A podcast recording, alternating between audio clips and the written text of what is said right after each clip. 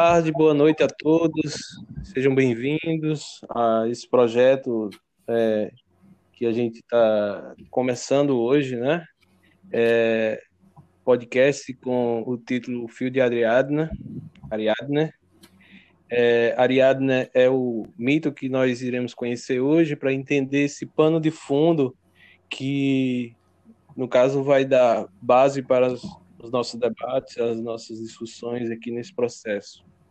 Meu nome é Cleiton, Cleiton Walter, sou formado em Ciências Sociais e mestre em Educação, e vou estar aqui dividindo esse espaço, né, além da presença de vocês, com o grande amigo, irmão aí, Laudivan. E aí, Laudivan?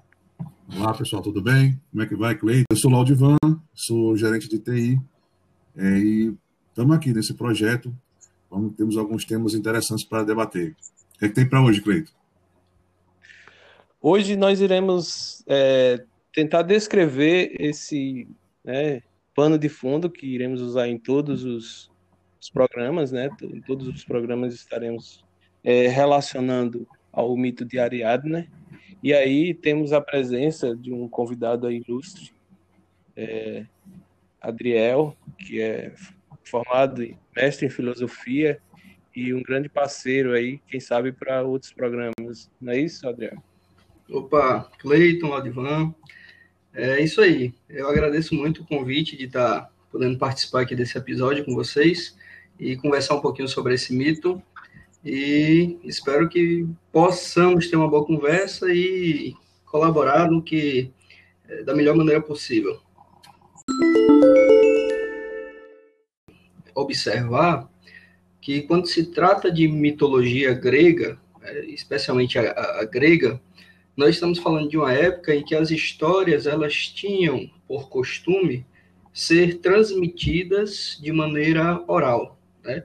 ou seja, elas não eram escritas, só muito tempo depois é que se começou a escrevê-las, mas havia esse costume de, de transmiti-las uh, oralmente. Por que, que isso é importante? Porque, devido a esse fator, uh, diversas vertentes ou diversas versões da história são contadas. Existem elementos que são consensuais, mas exi existem outros elementos que não são tão assim consensuais. Né? Então, uh, esse mito que envolve a Ariadne, na verdade, é um mito que está relacionado com a aparição né, e a ascensão de Teseu como rei de Atenas. Né? Então, nós vamos iniciar essa narrativa apresentando esse mito né, que traz o Teseu. No final, já chegando no final, um dos últimos desafios até a ascensão dele é exatamente o enfrentamento que ele vai ter com o Minotauro, né? E aí é nesse contexto que vai aparecer a, a personagem da Ariadne.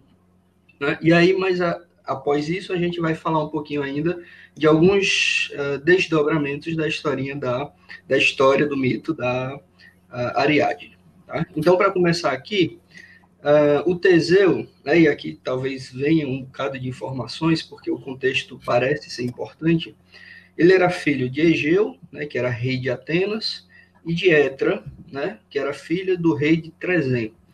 E aí o que acontece?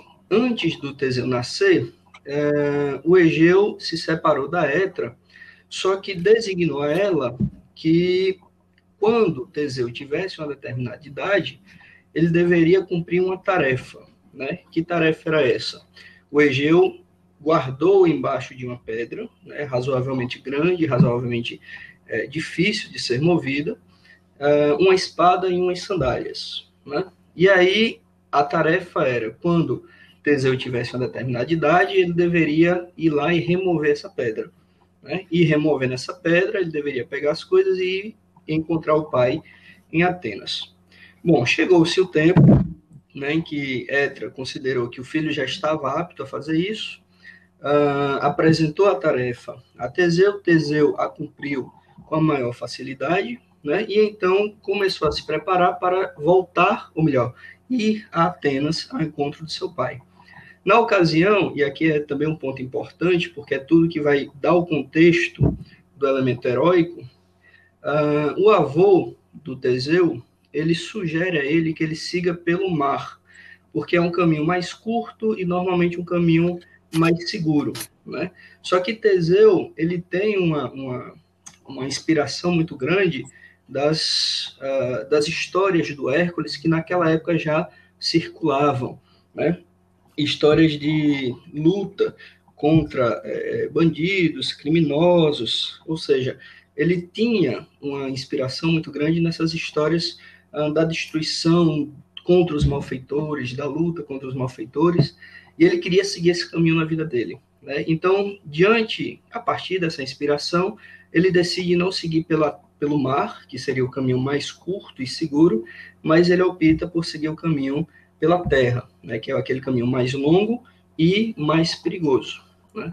Tanto é que na, na narrativa mítica, ele percorre esse caminho e durante todo o caminho ele vai enfrentando diversos é, é, é, malfeitores, né, diversos bandidos, se a gente quiser colar, utilizar esse termo. Bom, nós vamos então passar essa, essa, essa fase né, do percurso dele até o momento em que ele chega em Atenas. Em Atenas, o seu pai já está casado novamente, ele está casado com Medeia, e Medeia, identificando uh, Teseu como filho de, de Egeu, ela teme que ele possa influenciar o pai, e a partir dessa influência, uh, perder poder sobre ele. Né? Então, ele, ela acaba colocando na cabeça de, de Egeu uma série de dúvidas, de questões, etc., e acaba convencendo ele a dar veneno ao jovem, né? dar veneno a Teseu, sem ele saber que se tratava do filho dele. Uh, quando o Teseu se aproxima para tomar o veneno, o pai reconhece a espada né, que Teseu carrega e impede que ele tome o veneno. Né? Desta feita, a Medeia acaba sendo expulsa, foge, tá? e aí o, o Teseu é declarado então sucessor de Egeu nesta ah, como próximo rei da de Atenas, né? E aí vai vir a, a história que propriamente fala de dessa luta, né, desse combate, dessa batalha entre Teseu e o Minotauro. Ah, Atenas, naquela época, vivia sobre uma certa obrigação. Eles tinham a obrigação de prestar um tributo a Minos, que era o rei da Creta. Né? E qual era esse, minu, é, esse tributo, esse sacrifício? Ele deveria, Atenas deveria mandar para Minos sete jovens, né, homens, e sete jovens mulheres, sete donzelas. Né? E essas 14 pessoas, esses 14 jovens, seriam sacrificados ao Minotauro, né, que vivia num labirinto que foi construído a pedido de Minos, né, por Dédalo, e era um labirinto que foi utilizado para prender o Minotauro lá dentro. Né? Então, esse sacrifício era feito em, nesse nome. Uh, a partir dessa, dessa história, quando chegou o período de enviar novas, novos jovens, o Teseu, imbuído desse, desse espírito heróico, desse espírito de, de lutar pelos malfeitos, ele se voluntaria a ser um dos jovens a ser sacrificado. Mas a intenção dele, naturalmente, não é ser sacrificado, mas enfrentar o Minotauro, e a partir dessa, dessa luta, ele é, ou ele venceria e libertaria é, Atenas, de certa forma, dessa obrigação, ou ele morreria tentando. Né? E aí ele vai, junto com esses outros jovens, a Minos, né, a embarcação. Chegando lá, ah, tem um outro detalhe antes, né, que é, é importante para a gente entender como se deu a ascensão do Teseu ao reinado, é que ele em determinado momento, quando estavam prestes a sair, ele constituiu lá um grupo. Ele prometeu ao pai que na volta ele trocaria a vela, né, que habitualmente é preta, né, quando eles estão saindo para uma missão, esse, esse, essa embarcação vai com a vela preta. Ele prometeria que voltando vivo, ele trocaria a vela por uma vela branca. Né? E aí foram, né? foram, chegaram lá em Minos, foram apresentados os jovens ao rei Minos, né? e na ocasião estava lá também a Ariadne, que era filha do rei Minos. A Ariadne, logo de cara, se apaixonou por é, Teseu, e a paixão foi recíproca. Né? O Teseu também desenvolveu uma espécie de paixão pela Ariadne. Né? Então, ela decidiu ajudá-lo a combater o Minotauro. E qual foi a proposta? Né? Que, que, qual foi o arranjo que eles fizeram? Ela proporcionou a ele uma espada e um novelo de lã, né? a espada para combater o Minotauro e o novelo para que ele não se perdesse no labirinto. Né? O labirinto foi construído de tal forma né, que qualquer pessoa que entrasse ali teria imensas dificuldades de sair. Na verdade, não há, até onde é, me coube conhecer, uh, nenhuma, nenhuma pessoa que tenha conseguido escapar deste labirinto. E a estratégia do novelo de lã, por mais simples que pareça, ela dá justamente essa possibilidade, uma vez que o Teseu teria como voltar o percurso que ele seguiu, bastando para isso acompanhar o fio de lã. Né? Então ele entra no labirinto, né, acaba encontrando com o Minotauro e acaba derrotando o Minotauro. Né? Uh, esse texto, esse trecho é de fato bem, bem sucinto, mas ele vai nos trazer algumas lições que a gente vai comentar mais à frente no decorrer. Né? E aí ele volta, no que ele volta, ele é, leva Ariadne consigo em direção a Atenas, mas chegando num determinado momento do, do, do retorno, eles param na ilha de Naxos e lá ele acaba abandonando Ariadne. Né? Ele abandona, e aí a história diverge um pouco sobre essas razões pela qual ele teria é, abandonado Ariadne. Há aqueles que dizem que uh, foi Minerva, né, que ele teria justificado que foi Minerva, que é a deusa da sabedoria, teria dito para ele que ele precisaria fazer isso. Há quem diga que foi o próprio Dionísio, né, que entrou no sonho dele e disse, olha, uh, ou, ou, na verdade, fez ameaças a ele, né, ou você deixa a Ariadne para mim, né, ou você vai sofrer consequências, etc. Ameaçou ele. Né? Há outras vertentes ainda que diz que na época Ariadne já era desposada pelo próprio Dionísio. Né? Então existem diversas histórias que destoam nesse episódio, mas o fato é que na, no percurso de volta para Atenas, ele acabou abandonando Ariadne em Naxos. E nessa, nesse caminho todo, ele acabou se esquecendo de mudar a vela da embarcação de modo que a embarcação voltou com a vela preta, e o pai, assim que avistou a embarcação chegando, né, supôs que Teseu teria morrido, né, e acabou se suicidando. Né?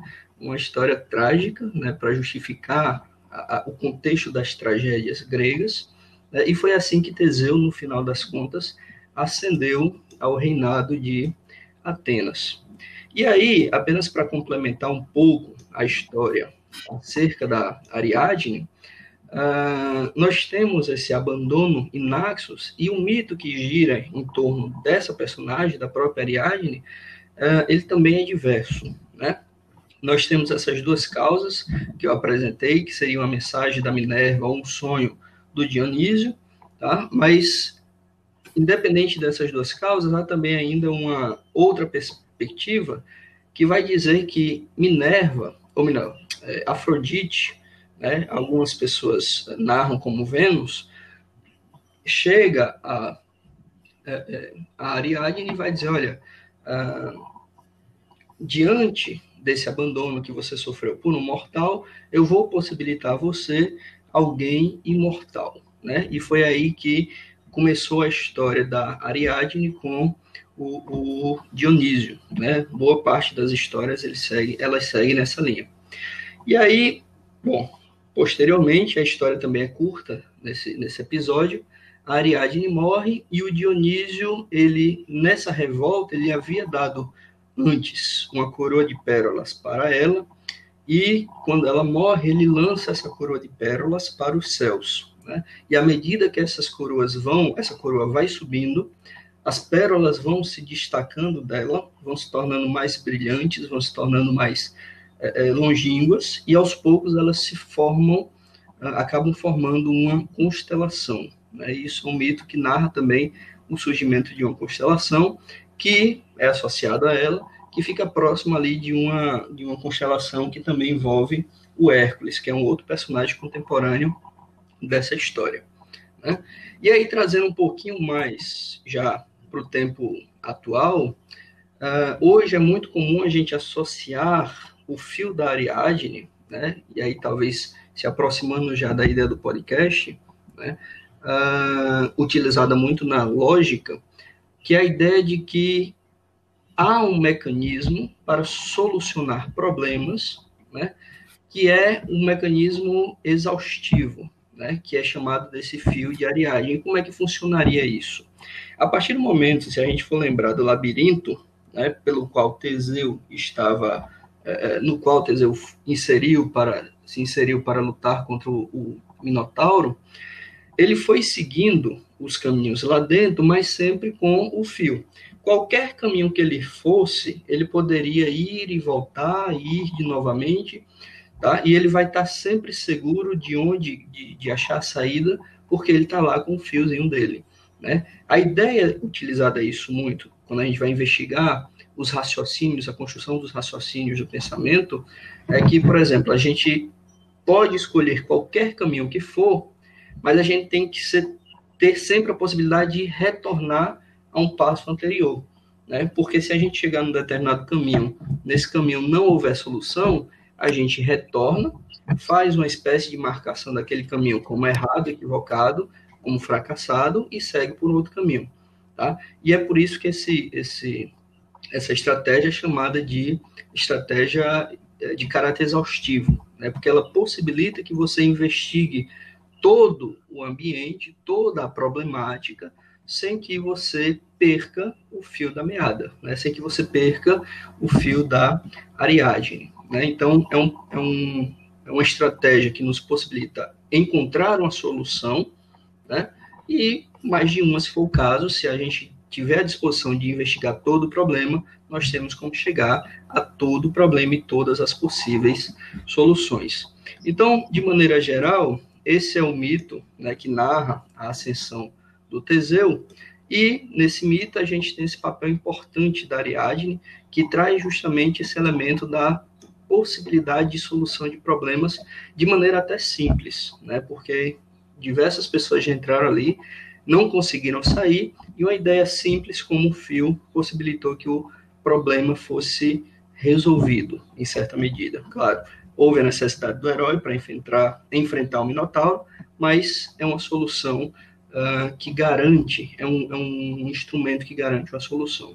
Né? Então, acho que, de maneira geral, essa é a apresentação, e aí a gente fica uh, aberto para discutir, debater, uh, construir novas ideias. Existem diversas interpretações também que podem ser tiradas do, do mito.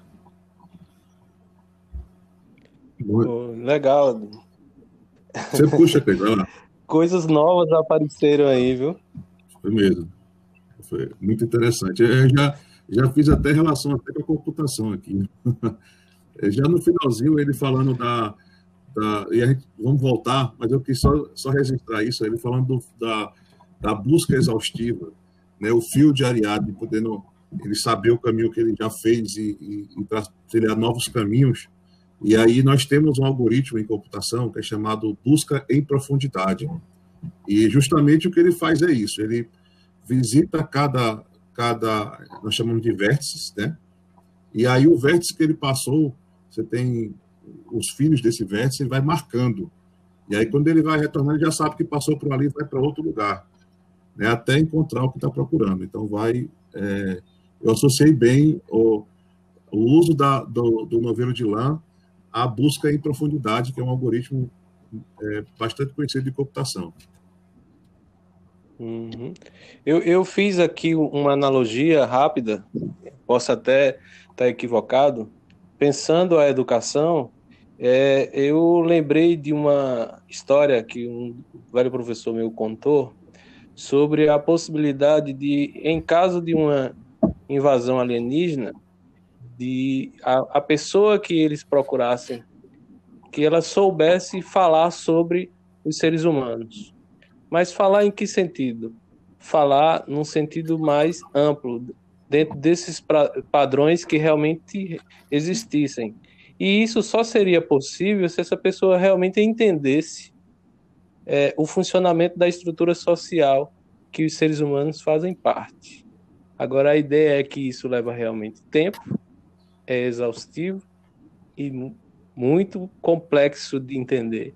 Porque Laudivan já traz algo da computação que eu não sabia que existia, mas que está aqui permeando a sociedade que a gente faz parte. Então, não é fácil né, é, compreender o funcionamento das coisas. Né?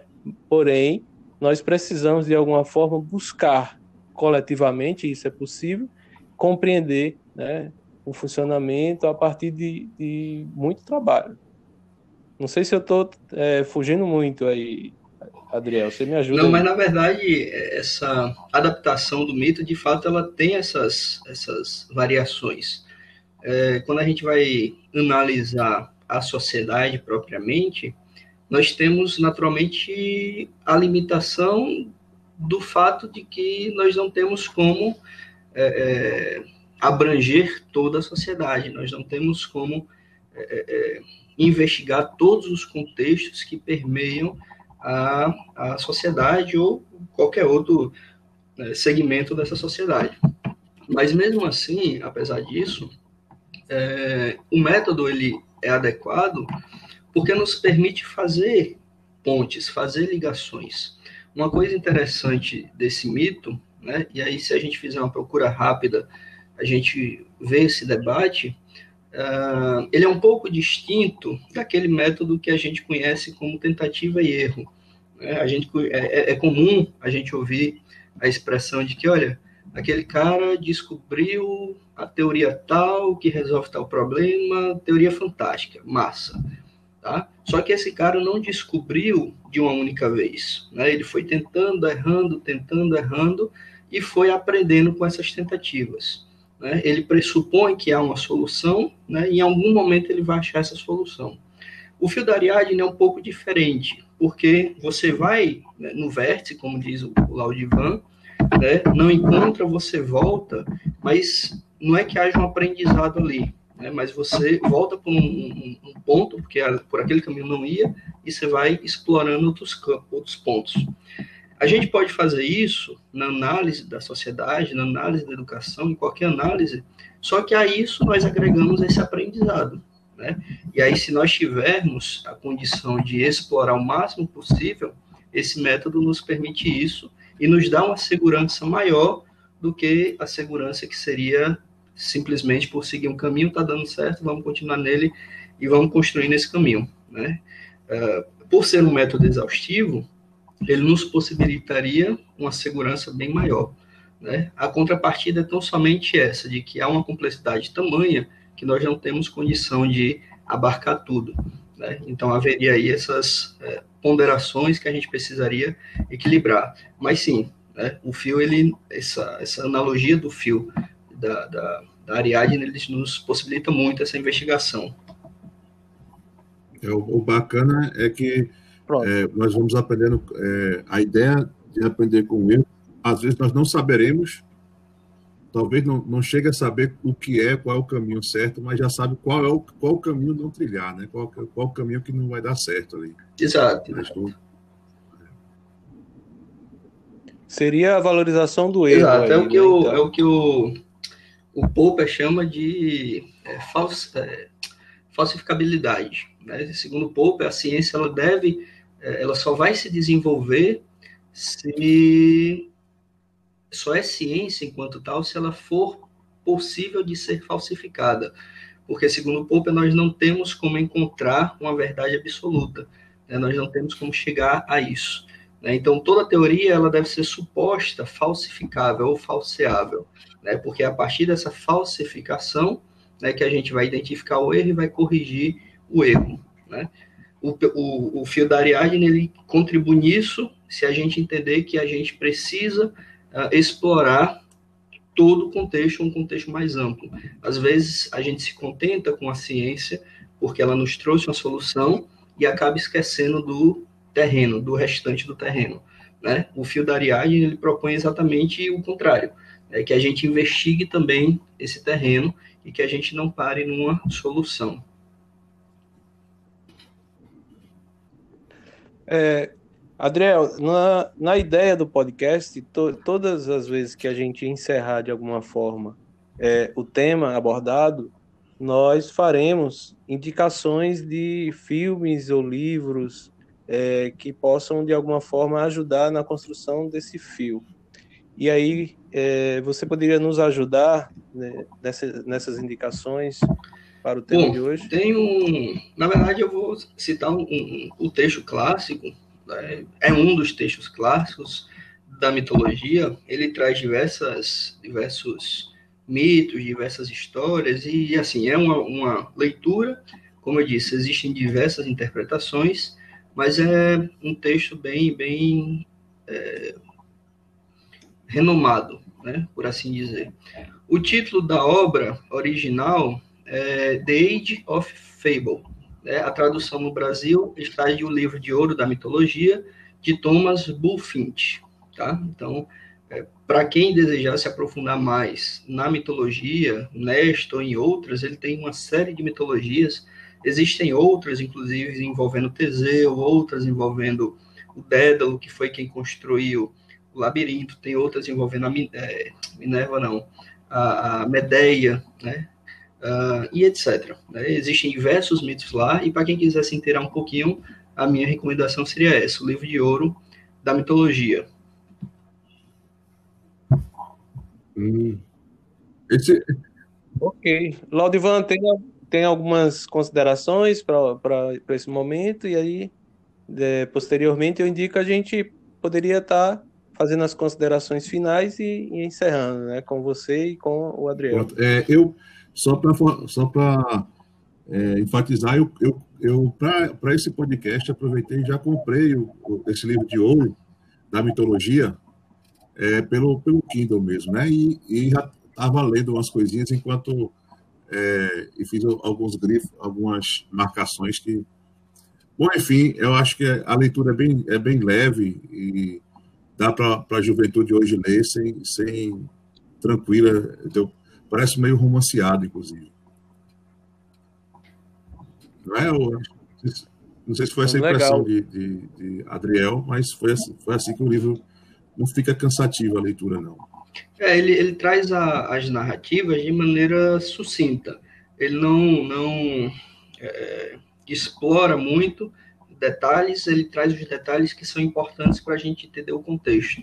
Né? Se você faz a leitura desse mito, você vai ver, basta a leitura desse mito, você vai ver que existem diversos personagens, né? Já ali.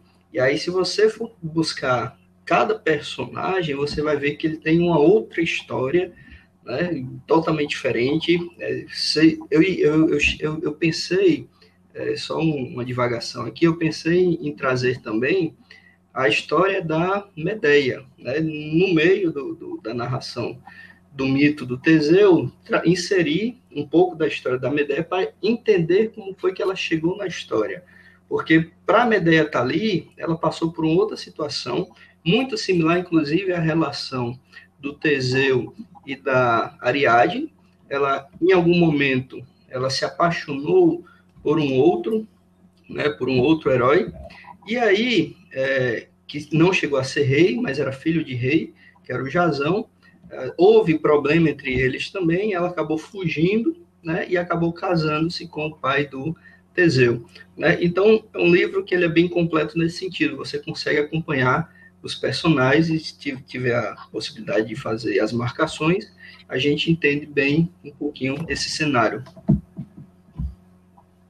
Eu, eu, é, o Adriel, é, eu, só, eu só queria, se você pudesse comentar um pouquinho, bem rápido para terminar mesmo, mas é, eu vi que, que Teseu ele realizou outras coisas depois, né? Ele teve uma, uma E aí eu, eu, fiquei naquela, eu fiquei naquela dúvida se o personagem tem alguma relação com algo real, se foi só fictício, porque eu peguei aqui no site mitografias.com.br e eles dizem assim que o, o Teseu, rei, realizou o cinecismo, né, é, reuniu no, no apoio dos habitantes do, do, do campus, né, adotou moeda e, e ainda fala assim, que miticamente instaurou a democracia. Eu achei interessante é, trazer para a história né, é, essa informação do, do Teseu. O que, é que você acha? É, muitos personagens da, da mitologia, principalmente os heróis, né, porque os heróis têm um caráter mais, mais humano,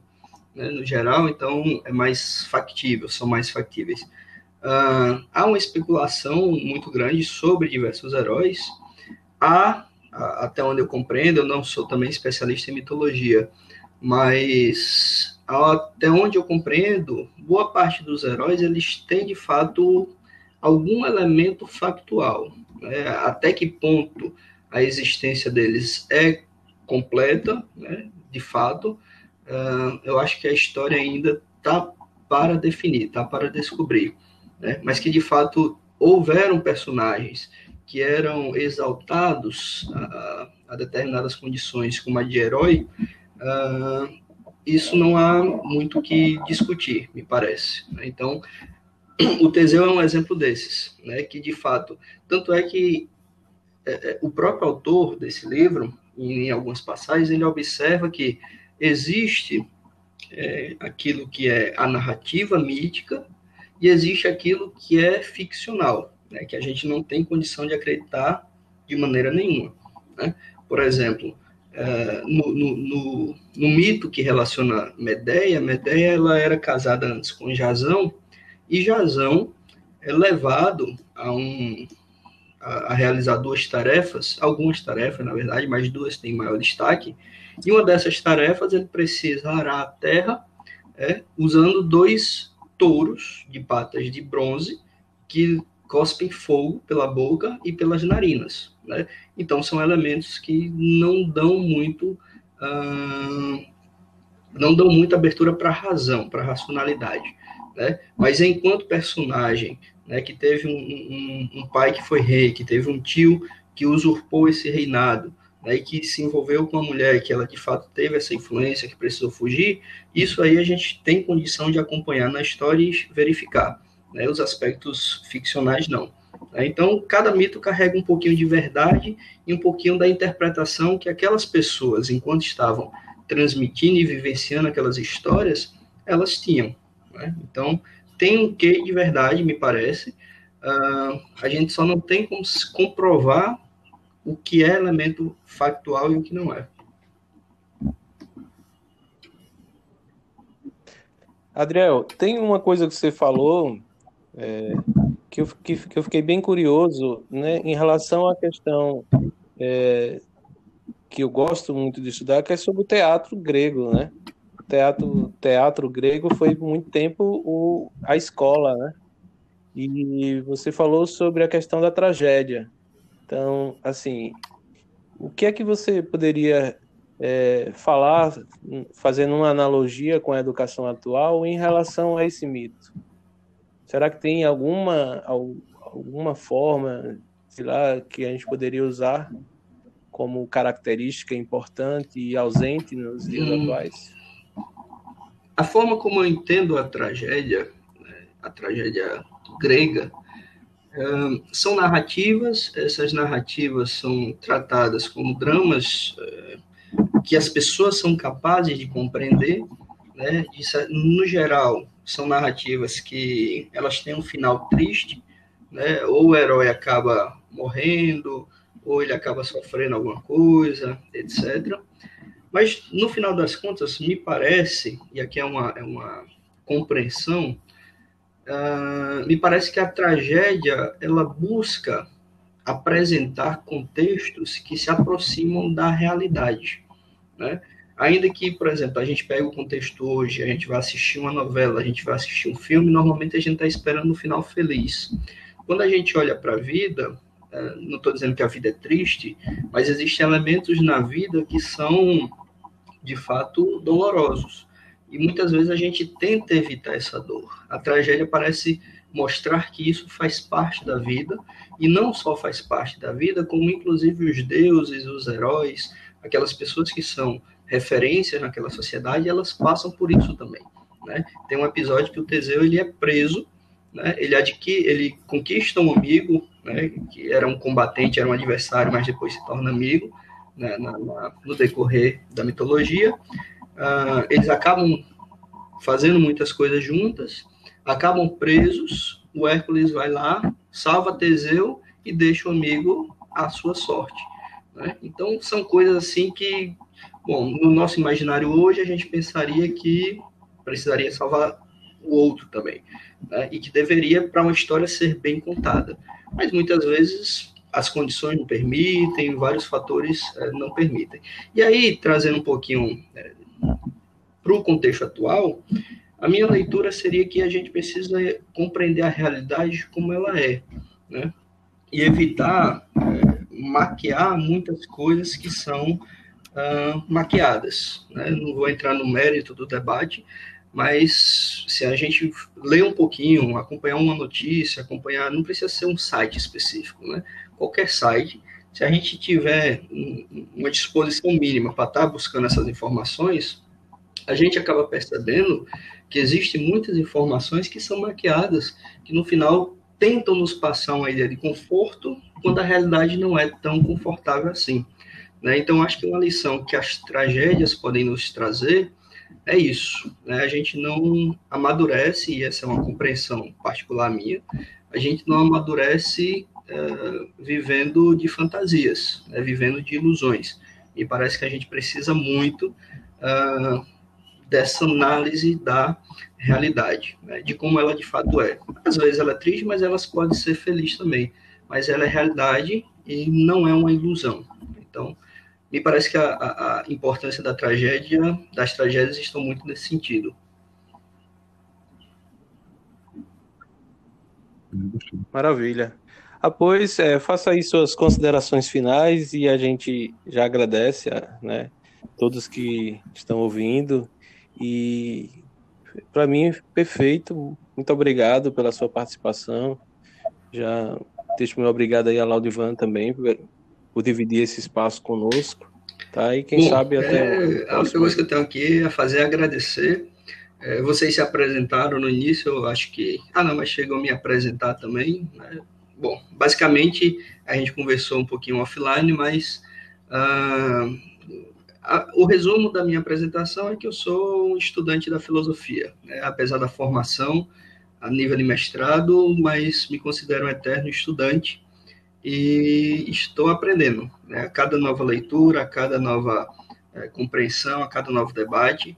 E eu acho que esse espaço que vocês estão disponibilizando agora, mais um espaço né, na Podosfera, é um espaço muito valioso para a gente estar debatendo com outras pessoas, debatendo entre nós e construindo novas perspectivas. Né? Então, agradeço muito uh, o convite, né? parabenizo a iniciativa uh, de ambos né? e desejo que uh, outros episódios venham né? e com muito mais debates.